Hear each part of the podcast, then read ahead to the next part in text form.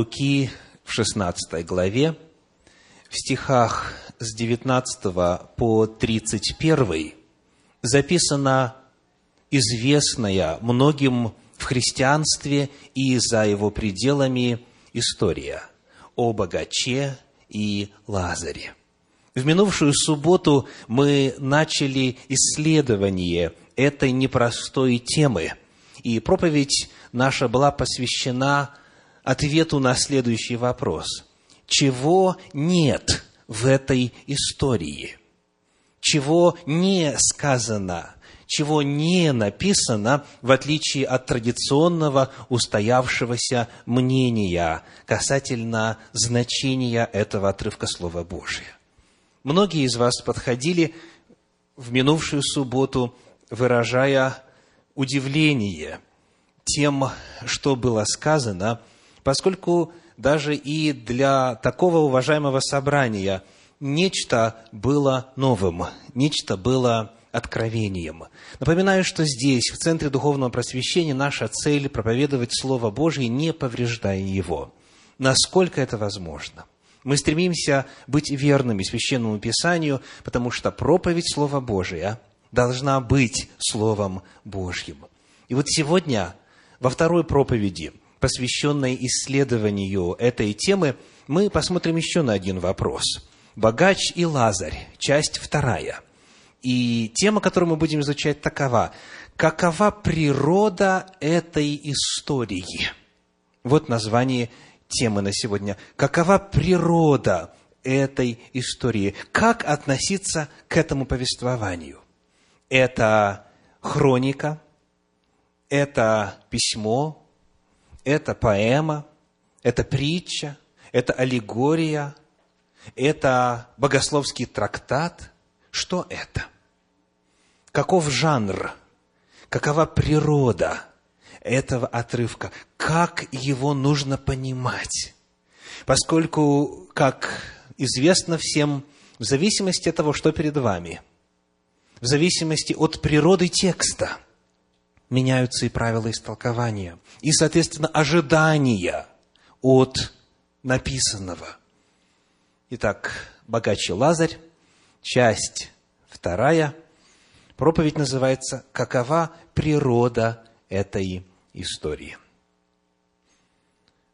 Во-первых, во свете отраженных в этом рассказе идей. Наша главная задача сегодня, по крайней мере, в первой части нашего исследования, будет такова. Выяснить, это описание реальности или же нет – Рассказывал ли Иисус Христос о загробной жизни здесь или нет? То, что сказано, в действительности ли соответствует Слову Божию или нет? Описал ли Иисус Христос, что происходит с человеком после смерти или нет? Первый вопрос. Какова природа этой истории – мы будем с вами исследовать сквозь призму идей, отраженных в самой этой истории. Мы будем задавать тексту Священного Писания ряд вопросов, и на каждый из них отвечать, это буквально или образно? Это буквально или образно? Итак, если вы готовы, Текст мы читали в прошлый раз. Вы можете открыть для себя 16 главу Евангелия от Луки, стихи с 19 по 31, и мы вместе будем рассматривать этот отрывочек сквозь призму некоторых вопросов. Читать мы не будем, потому что читали в минувший раз, и большинству из вас эта история знакома. Итак, вопрос номер один. Помните ли вы, за что богатый попал в ад? Что Библия говорит? За то, что на земле он получил доброе. То есть он попал в ад за то, что на земле пользовался благополучием и материальными благами. Так написано. Так написано. Вспомни, что ты уже получил в жизни твоей доброе, сказал отец Авраам богачу.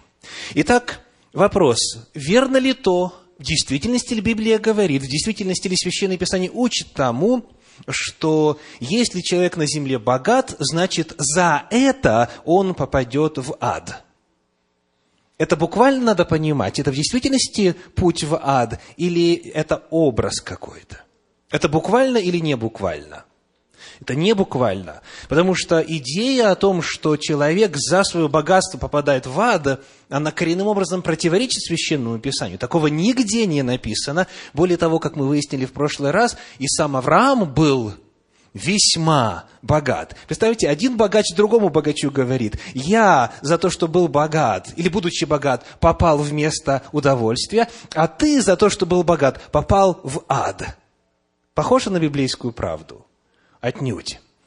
Во свете этого первого вопроса становится понятно, что мы не можем утверждение этой притчи и идеи, которые в ней отражены, принимать буквально, ибо это противоречит всему Божьему откровению на эту тему.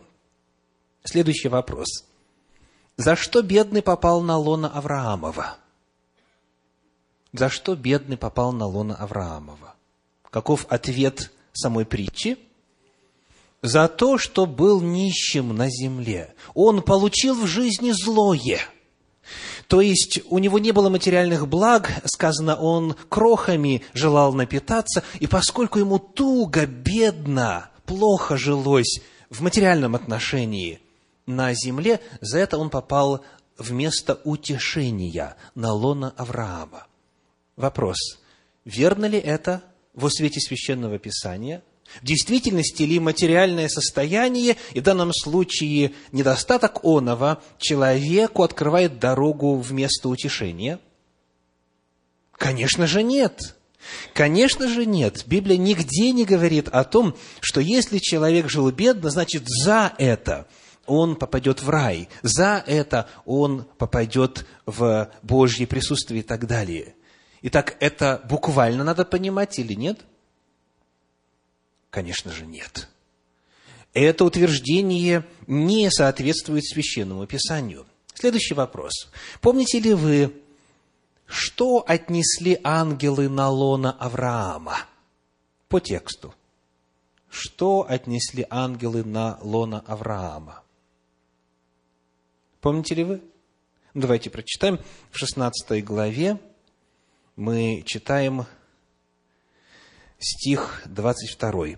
«Умер нищий, то есть Лазарь, и отнесен был ангелами на лона Авраамова». Итак, кто был отнесен, что было отнесено по тексту?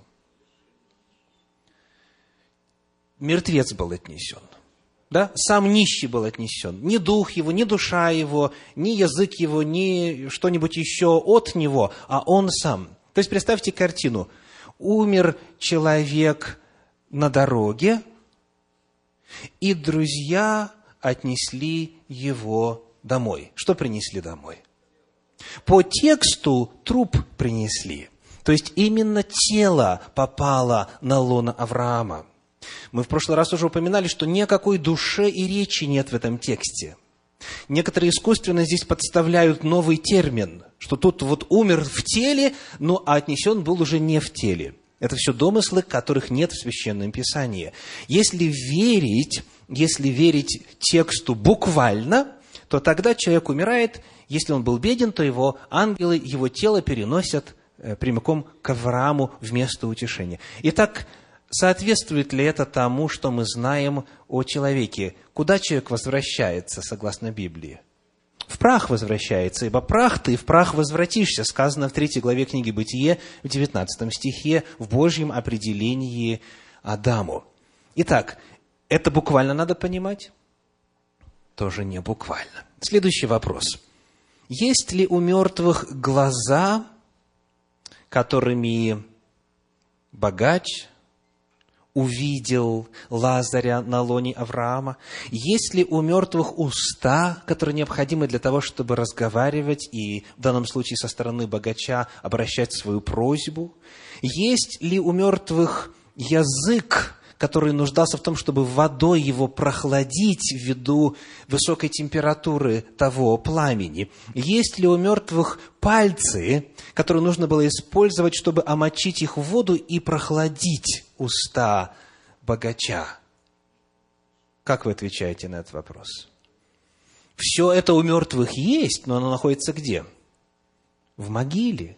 А, соответственно, человек, когда умер, продолжает ли он чувствовать жажду? Продолжает ли он чувствовать температуру? Продолжает ли он иметь возможность видеть, разговаривать и так далее? Ответ – нет. Но эти два героя, богач и Лазарь, рисуются после смерти находящимися в теле. Они ведут себя так, как будто жизнь продолжается, и мертвецы оказывается в состоянии делать и одно, и другое, и третье. Это буквально надо понимать? Конечно же, нет. Это еще один вопрос, который показывает, что история эта противоречит Священному Писанию, если ее понимать буквально. Следующий вопрос. Каково расстояние между местом мучений и местом утешения? Какова дистанция? Сказано, между нами утверждена великая пропасть, и термин «великая» относится к расстоянию по горизонтали или по вертикали. Что значит «великая»? Ну, несколько вспомогательных данных. Они настолько близко друг к другу находятся, что друг друга слышат. То есть Авраам разговаривает с богачом, и тот ему отвечает, то есть голос слышно. Ну, на каком расстоянии голос можно услышать? Теперь они видят друг друга, да? Общаются друг с другом. Итак, каково расстояние? Это пропасть глубокая. Вот что значит она великая. Но находятся они рядышком, по соседству.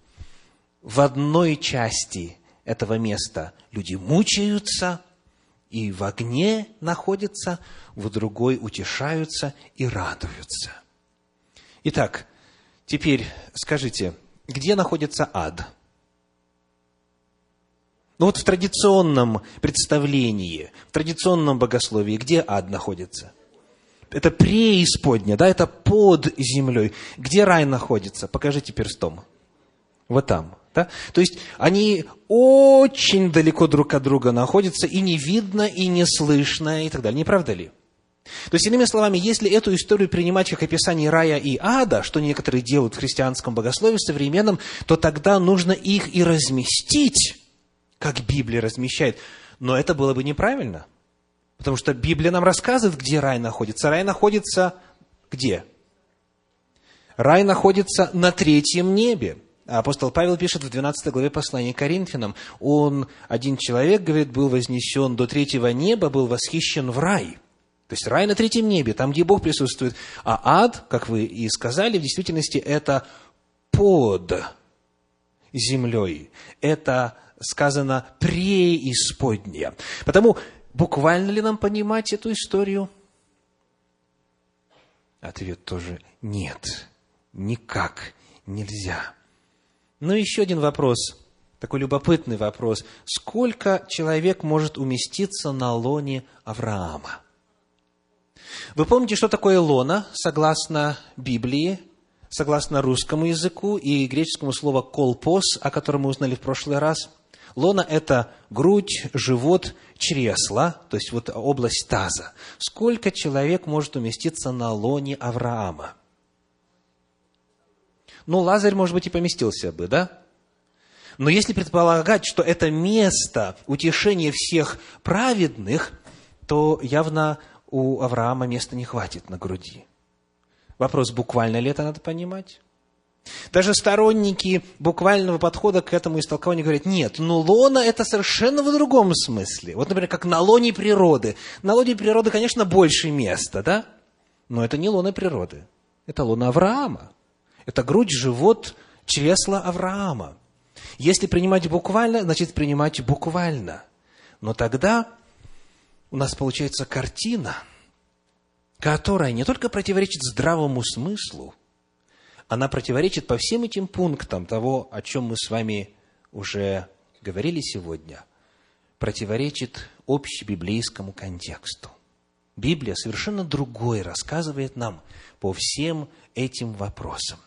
Потому получается выбор – либо признать эту историю реальностью, описанием реальности и буквальным повествованием, и тогда противопоставить всему священному писанию по всем этим вопросам, либо приняв общий библейский контекст и все, что Библия говорит по всем указанным вопросам, и прийти к заключению, что это и не подразумевалось как буквальная история. Иисус Христос никогда и не имел в виду описать нам здесь потустороннюю жизнь, потусторонний мир, загробное существование. Он не об этом говорил. Внимательный анализ данного отрывка путем ответа на эти и некоторые иные вопросы в сравнении с тем, что Библия в целом говорит по этим вопросам, показывает – что Иисус Христос здесь говорит как? Иносказательно. Иносказательно, аллегорически. Это нельзя принять как реальность. Итак, мы посмотрели на эту историю, отвечая на вопрос, какова ее природа, во свете отраженных в ней идей. Теперь я приглашаю вас посмотреть на эту историю во свете контекста. Описывается ли в контексте 16 главы Евангелия от Луки в словах Иисуса Христа реальность или нет? Вот перед нами еще одна история. В 16 главе Евангелия от Луки две истории Христос рассказал. И первая из них, начиная с первого стиха, я прочитаю по девятый стих. Евангелие от Луки, 16 глава, стихи с первого по девятый. Сказал же и к ученикам своим, один человек был богат и имел управителя, на которого донесено было ему, что расточает имение его. И, призвав его, сказал ему, что это я слышу о тебе? Дай отчет в управлении твоем, ибо ты не можешь более управлять. Тогда управитель сказал сам себе, что мне делать? Господин мой отнимает у меня управление домом. Копать не могу, просить стыжусь, знаю, что сделать, чтобы приняли меня в домы свои, когда отставлен буду от управления домом. И, призвав должников господина своего, каждого поросль, сказал первому, сколько ты должен господину моему? Он сказал, сто мер масла. И сказал ему, возьми твою расписку и садись скорее, напиши пятьдесят. Потом другому сказал, а ты сколько должен?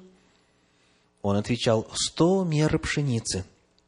И сказал ему, возьми твою расписку и напиши восемьдесят. И похвалил господин управителя неверного, что догадливо поступил, ибо сыны века сего догадливее сынов света в своем роде. И я говорю вам, слова Христа, приобретайте себе друзей богатством неправедным, чтобы они, когда обнищаете, приняли вас в вечные обители. Итак, кто из присутствующих считает, что Христос здесь призывает нас поступать так же, как поступил управитель? Нужно ли нам понимать эту историю буквально? Призывает ли нас Иисус Христос к мошенничеству, к фальсификации документов? Призывает ли он нас к сговору в преступных целях? Проступа... Приглашает ли он нас к обману? Выражение ваших лиц свидетельствует очень красноречиво. Конечно же, нет. История, рассказанная в начале 16 главы Евангелия от Луки, если ее принять буквально, призывает нас к беззаконию устами Иисуса Христа – Приобретать себе друзей богатством неправедным, то есть повторять то, что сделал неверный управитель. Конечно же, что-то иное имеется в виду. Я хочу процитировать для вас абзац из исследования богослова Барнса, к которому я обращался в прошлый раз. Исследование называется «Богач и Лазарь». Читаем ли мы, пишет он, об этом в Новом Завете – или перекладываем на современный язык, история все равно остается абсурдной. Так не бывает и никогда не будет. Этот управляющий поставил должников в такое положение, что потом, после потери своего места, мог шантажировать их – выполняя, восполняя этим свои нужды. Они соучастники преступления, тайного обмана, нелегального обогащения себя за счет других. ни один работодатель никогда не похвалит человека за такие махинации. Верно? То есть, если предполагать, что Христос здесь учит нас деловым отношениям, если предполагать, что Он отвечает на вопрос, как надо жить, и что происходит в реальности, и что должно происходить в реальности. Итак, смотря на эту историю сквозь призму контекста 16 главы Евангелия от Луки, никто в здравом рассудке не скажет, что эта история реальная, что Христос здесь описывает конкретные правила и призывает, как нам следует поступать. Эта история имеет глубокий духовный урок, и об этом мы с вами, даст Бог, когда-нибудь также вопрос зададим.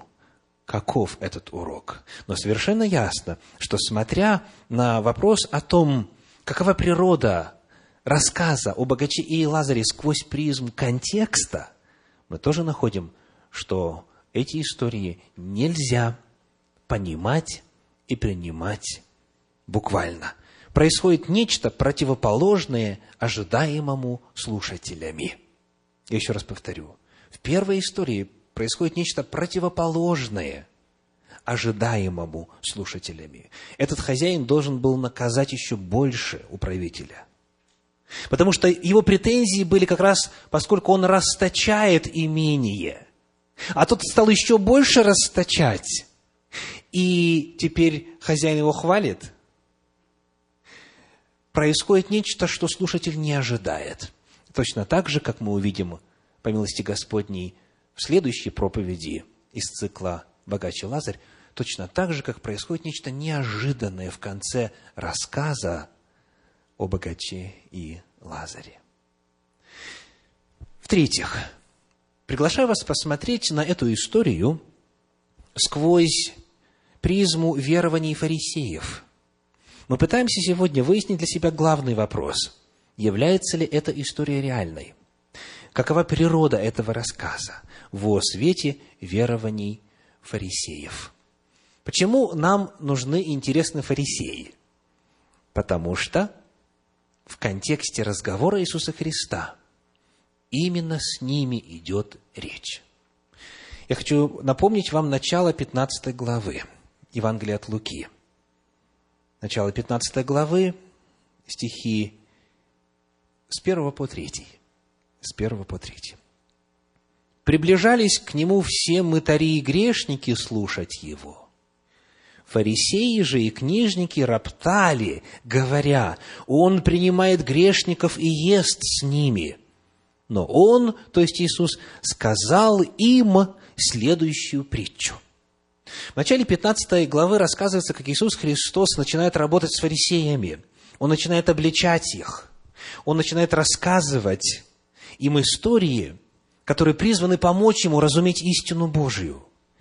И когда заканчивается притча о блудном сыне, в конце 15 главы, стих 32, а о том надо было радоваться и веселиться, что брат твой си был мертв и ожил, пропадал и нашелся – Далее 16 глава является прямым продолжением этого же самого разговора. То есть все слушатели по-прежнему те же самые. И вот Христос теперь делает очень интересный ход. Он пользуется очень сильным ораторским приемом. Смотрите, что он делает в начале 16 главы, первый стих. «Сказал же и к ученикам своим». То есть он как бы обращается к ученикам, хотя фарисеи продолжают стоять и как бы к ним говорит. Но на самом деле его слова по-прежнему фарисеям направлены, что становится очевидным из 14 стиха. Давайте прочитаем вместе. Луки 16, 14. «Слышали все это и фарисеи, которые были сребролюбивы, и они смеялись над ним». То есть Иисус Христос, обратившись к ученикам, фактически продолжает обличать фарисеев. И их реакция показывает, что они по-прежнему тут, это все то же место, тот же разговор, и они по-прежнему антагонистически к Иисусу Христу настроены, и потому то, что дальше продолжается, оно тоже направлено фарисеям. Так вот, во что они верили касательно загробной жизни? Каковы были их убеждения и исповедания веры по данному вопросу? Всякий, кто знакомится с такой наукой, как религиоведение, вот в ту самую эпоху, сравнивая, во что верили римляне, что подсказывала грекам их мифология, как поклонялись Митре, восточному божеству и так далее, увидит, что в рассказе Иисуса Христа очень много до боли знакомого по языческой мифологии. От шумерской, через египетскую, через ассирийскую, через вавилонскую, греческую, римскую, до момента Иисуса Христа. И вот сейчас я хочу кратко охарактеризовать греческую концепцию в отношении слова, которое здесь используется, а это именно слово «ад». По-гречески это «хадес», Хадес. Вот что исследователь Эдвард Фадж говорит о греческой концепции ада, Хадес. Он пишет, в древней греческой мифологии Гадесом, Хадесом, именовался Бог подземного царства, а позже и само это царство. Харон еще одно божество, переправлял души умерших через реки Стикс или Ахирон. Узнаете бездну?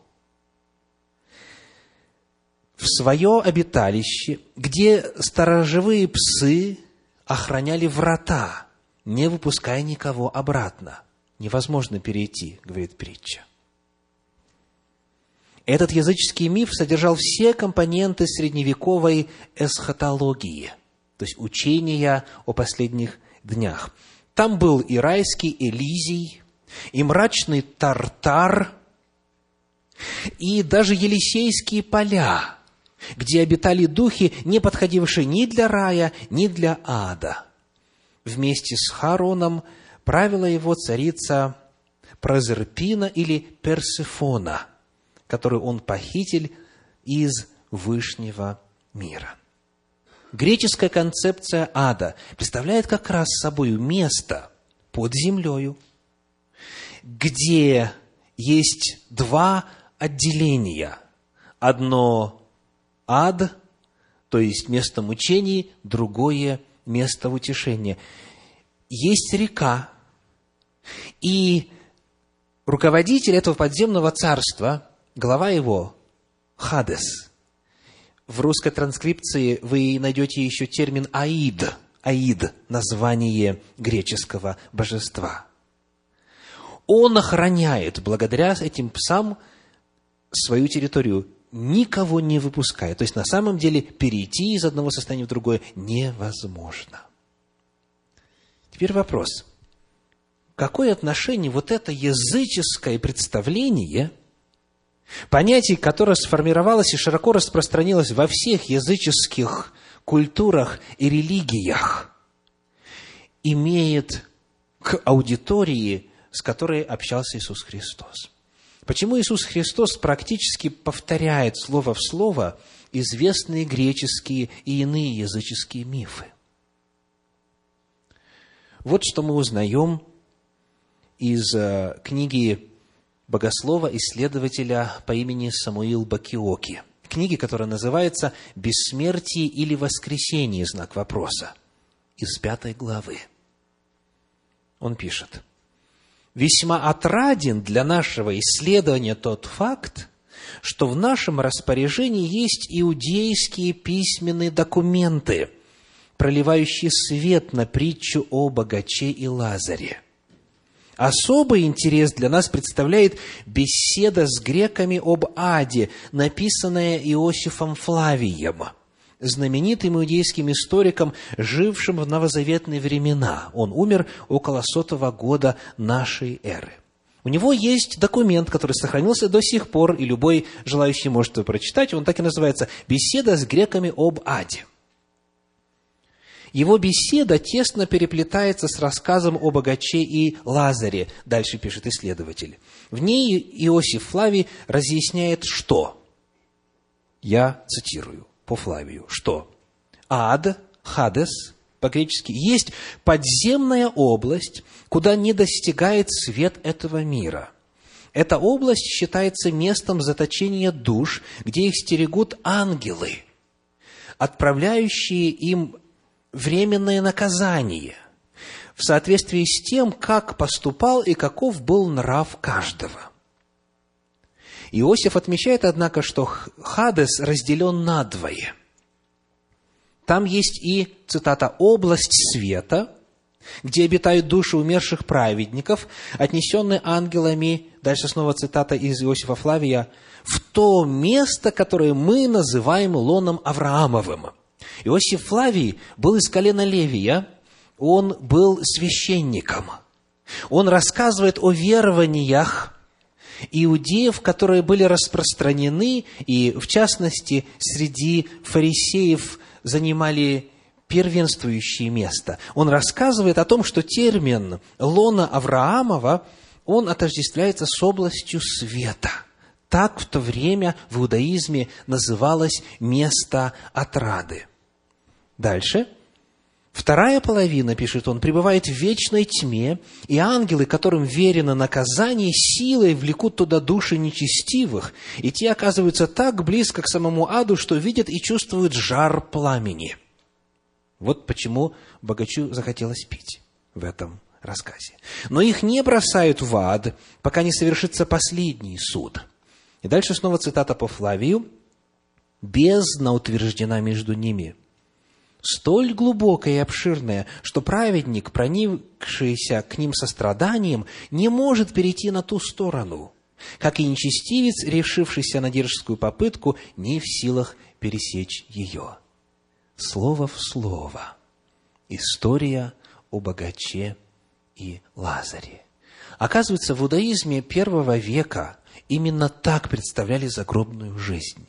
Именно в это верили – к сожалению, эта традиция, взятая из язычества, утвердилась и стала господствующей, хотя с Библией ничего общего не имеет.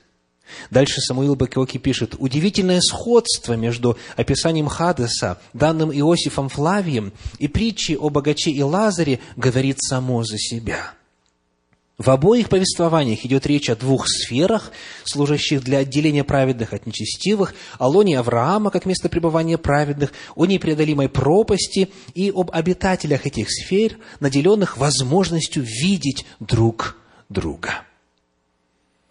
Вывод заключается в том, что причина, по которой эта история так не похожа на Библию, Причина, по которой главные идеи этого рассказа противоречат священному писанию в целом, заключается в том, что Христос здесь оперирует распространенной концепцией о загробной жизни.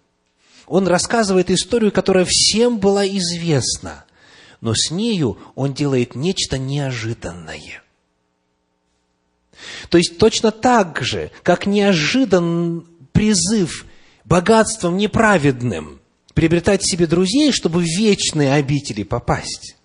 Точно так же неожиданно в конце этой истории для фарисеев и в тех слушателей Иисуса Христа звучала идея о том, что богатый попал не на лона Авраамова, а в место мучения.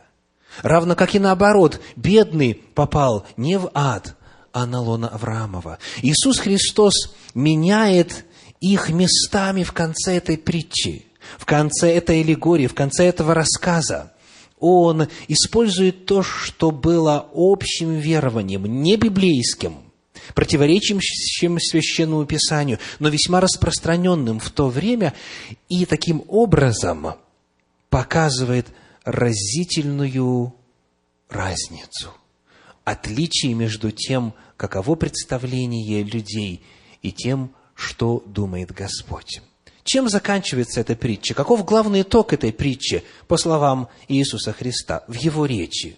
К чему она призывает? О чем она? Чем она венчается? Помните? Священное Писание говорит абсолютно верно, стихи с 27 по 31, в 16 главе Евангелия от Луки. Луки 16 глава с 27 по 31. Тогда сказал он, «Так прошу тебя, отче, пошли его в дом отца моего». Это богач говорит в этой истории.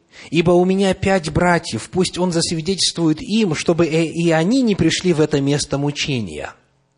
Авраам сказал ему, «У них есть Моисей и пророки, пусть слушают их». Он же сказал, «Нет, отче Аврааме, но если кто из мертвых придет к ним покаются, Тогда Авраам сказал ему, если Моисея и пророков не слушают, то если бы кто из мертвых воскрес, не поверят. Итак, каков вывод? Слушайте священное Писание. Слушайте Моисея и пророков, то есть ту Библию, которая была на тот момент. И если этого не слушают, то какие бы свидетельства, какие бы чудеса, какие бы откровения не рассказывали, это не поможет. Что Иисус Христос делает в этой притче? Он рассказывает историю, в которую все верили, меняет ее конец и обращает внимание на Священное Писание. А там ничего подобного не написано. Цель Иисуса Христа вовсе не рассказать о потусторонней жизни, вовсе не засвидетельствовать о том, что происходит в загробном мире – Вывод притчи – это основополагающее значение Священного Писания. У Моисея и пророков подобной картины нет. А именно к ним обращаться призывает этот рассказ. Каким же образом произошло, что греческая, языческая концепция стала верованием народа Божия – как произошло, что в Израиле стали верить обману? Я хочу процитировать вам два абзаца из еврейской энциклопедии.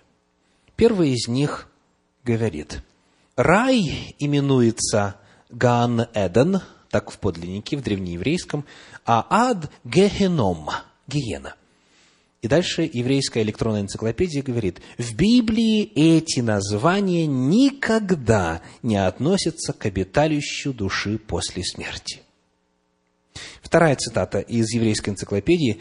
В эллинистическую эпоху, то есть это эпоха господства Греции, эллинов, в эллинистическую эпоху еврейские представления о душе – испытали сильное влияние греческой философии, в частности, платонизма с его резким дуализмом духа и материи.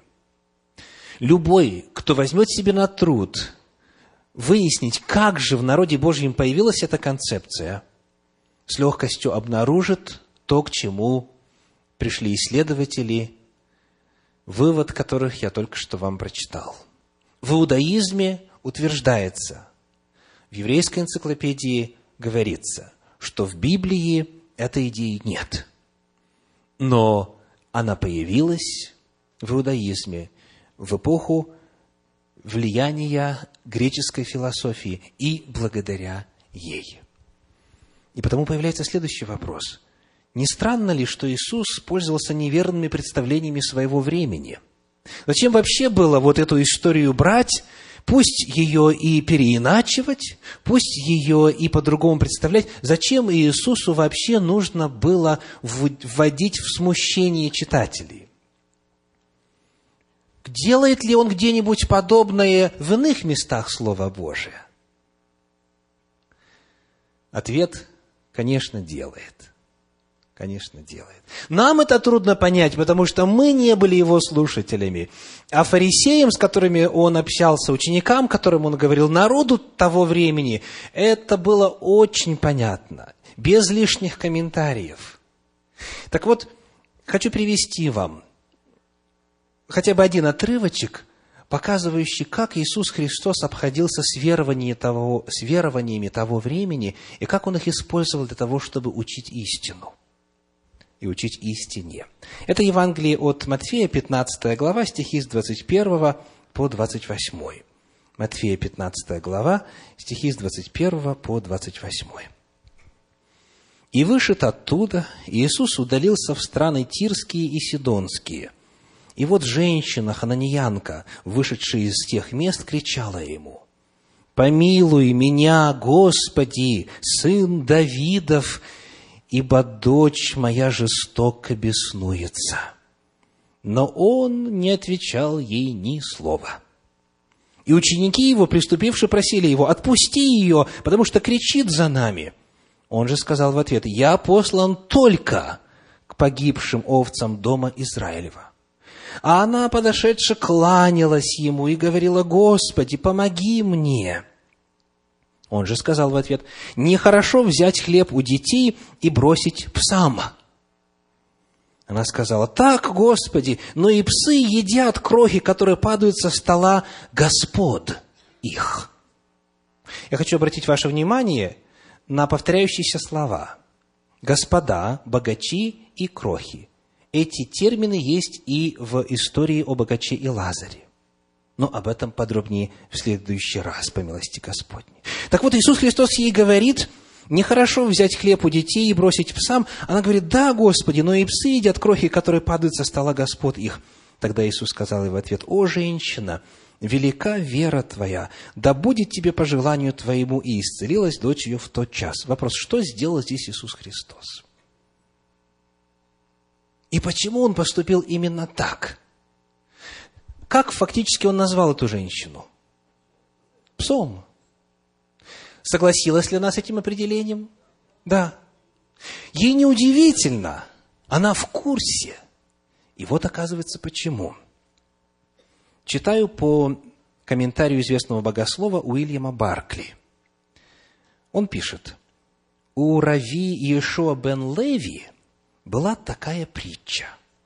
Однажды, увидев, что и язычники вкушают блаженство Божие, он спросил, если язычники, не имеющие законов, вкушают такое блаженство, сколь много большее блаженство будет вкушать Израиль, избранный Богом народ – и дальше продолжает. Это так же, как если бы царь устроил пир и, пригласив гостей, усадил их у входа во дворец. Пригласив гостей, усадил их где? У входа во дворец. И они увидели, как вы входят из дворца собаки, несущие в зубах фазанов, головы упитанных птиц и тельцов. И сказали гости, если так хорошо кормят собак – насколько роскошнее будет сам пир. Итак, чему учил Ишо бен Леви? Тому, что язычники – это псы, и им перепадает головы в данном случае, так? Но насколько же больше тогда люди будут есть? То есть люди – это Израиль, псы – это язычники. Вот почему Сирофиникиянка, эта женщина-язычница, не удивляется. Она знала, что евреи того времени язычников считают псами. И Иисус Христос, как может показаться при невнимательном чтении, ведет себя как типичный раввин, как Ешоу бен Леви. То есть он вроде бы на самом деле обращается к этой женщине так, как будто он ее считает псом. Но Иисус Христос, как вы думаете, так ли к ней относился? То, что он сделал для ее дочери, показывает, что его отношение было совершенно иным. Но здесь ему важно было обратить внимание учеников. Потому что ученики начинают беспокоиться. Они говорят по синодальному переводу, и ученики его, приступившие, 23 стих, просили его, отпусти ее, потому что кричит за нами. То есть, Э, по синодальному переводу дело так выглядит, что им уже стало жалко несчастную, и э, они просят, чтобы он ей помог. Но на самом деле не так. На самом деле не так. Вот что говорит современный перевод российского библейского общества, равно как и фактически э, большинство англоязычных переводов. Читаю. «Но он ни словом ей не ответил, Ученики, подойдя к нему, стали его просить, скажи ей, пусть уйдет, а то идет за нами и кричит. Если вы посмотрите в английские переводы, точно так же Send her away. Tell her to go away. Скажи, чтобы исчезла. Так, скажи, чтобы ушла. То есть, прогони ее. То есть, ученики э, в гордости за своего учителя видят, что он поступает точно так же, как любой благочестивый раввин бы поступил. И Христос вместо этого говорит ей, женщина, дочь твоя исцелена, и бес вышел. Итак, пользовался ли Иисус Христос распространенными неправильными концепциями и идеями своего времени? Пользовался. С какой целью? Чтобы показать их лживость, чтобы показать их ложность, чтобы показать, что на самом деле веровать и поступать нужно совершенно по-другому. То есть Иисус Христос, когда учил, Он использовал множество разных жанров в своем учении. Он был весьма искусный учитель Слова Божия. Он использовал разные литературные приемы. Он желал так донести весть, чтобы люди запомнили. И уж запомнили они точно. Ну и ближе к концу нашего исследования, есть ли в Библии еще такие прецеденты, чтобы вот была рассказана история, которая на самом деле не является реальностью? Мы сегодня уже с такой одной знакомились, о неверном управителе. Ее никак нельзя принять как реальный совет для реальной жизни, правда? В Библии оказывается много таких историй, которые, если принять буквально, приведут нас в тупик, потому что Бог совершенно о другом там говорит. Одна из них записана в книге Судей в 9 главе, в стихах с 8 по 15. Судьи, 9 глава, стихи с 8 по 15. «Пошли некогда дерева помазать над собою царя». Вот такая была история. Да? Пошли дерева помазать над собой царя и сказали маслине, царствуй над нами. Маслина сказала, оставлю ли я тук мой, которым чествуют богов и людей, и пойду ли скитаться по деревам? И сказали дерева смоковницы, иди ты царствуй над нами. Смоковница сказала им, оставлю ли я сладость мою и хороший плод мой, и пойду ли скитаться по деревам? И сказали дерева виноградной лозе, иди ты царствуй над нами. Виноградная лоза сказала им, оставлю ли я сок мой, который веселит богов и человеков, и пойду ли скитаться по деревам? Наконец сказали все дерева терновнику, «Иди ты, царствуй над нами». Терновник сказал деревам, «Если вы поистине поставляете меня царем над собою, то идите, покойтесь под тенью моею».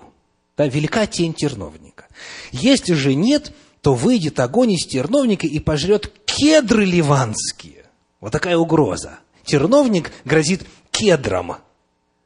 Итак, кто верит, что вот так и надо понимать, деревья разговаривают, у них есть там царство, выборы происходят и прочее. Это реальная история или нет? Ну, конечно же, нет.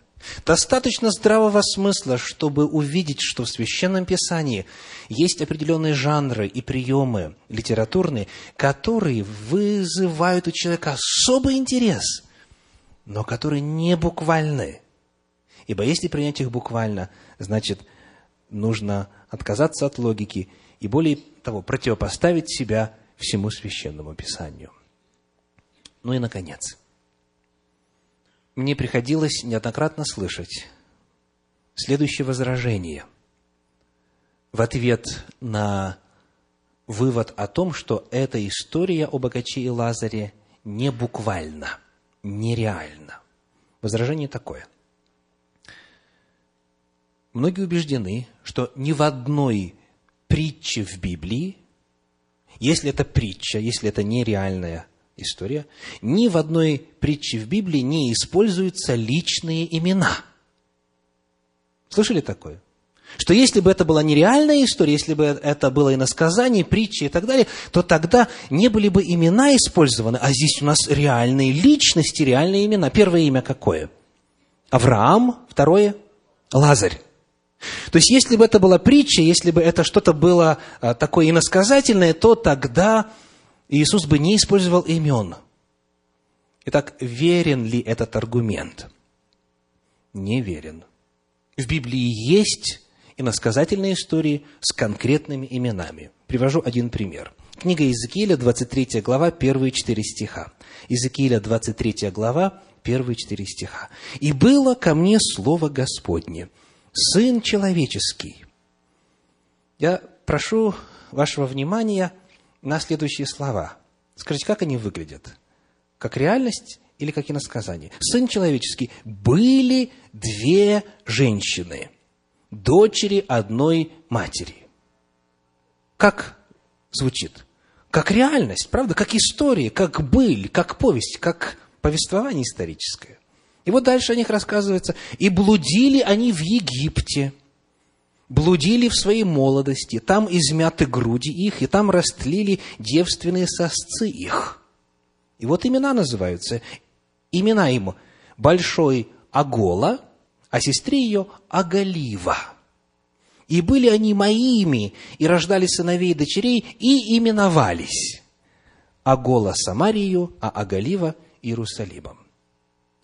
Если не читать дальше и просто воспринять всю 23 главу, которая много мерзостей, блудодеяния содержит, описание многих мерзостей блудодеяния, то можно прийти к заключению неверному, что речь идет о конкретных женщинах из плоти и крови. Одну звали Агола, другую Агалев. Потому что они были, и у них есть конкретные имена. И скажу вам, что эти имена в действительности конкретные. Вот, например, где встречается одно из этих имен в книге «Исход». Исход, 31 глава, 6 стих. Это реальные имена. Сказано. И вот я даю ему помощникам Аголиава, сына Ахисамасова, из колена Данова, и в сердце всякого мудрого вложу мудрость, чтобы они сделали все, что я повелел тебе. Описывается строительство Скинии. И вот один из них, этот человек, называется как Аголиав. Как звали младшую сестру Оголива. Это конкретное реальное имя. И начало пишется одинаково. Просто в данном случае это у нас женский род, это мужской род. В подлиннике это идентичные термины. То есть у нас реальные слова, а значение какое? Реальные имена, а смысл какой?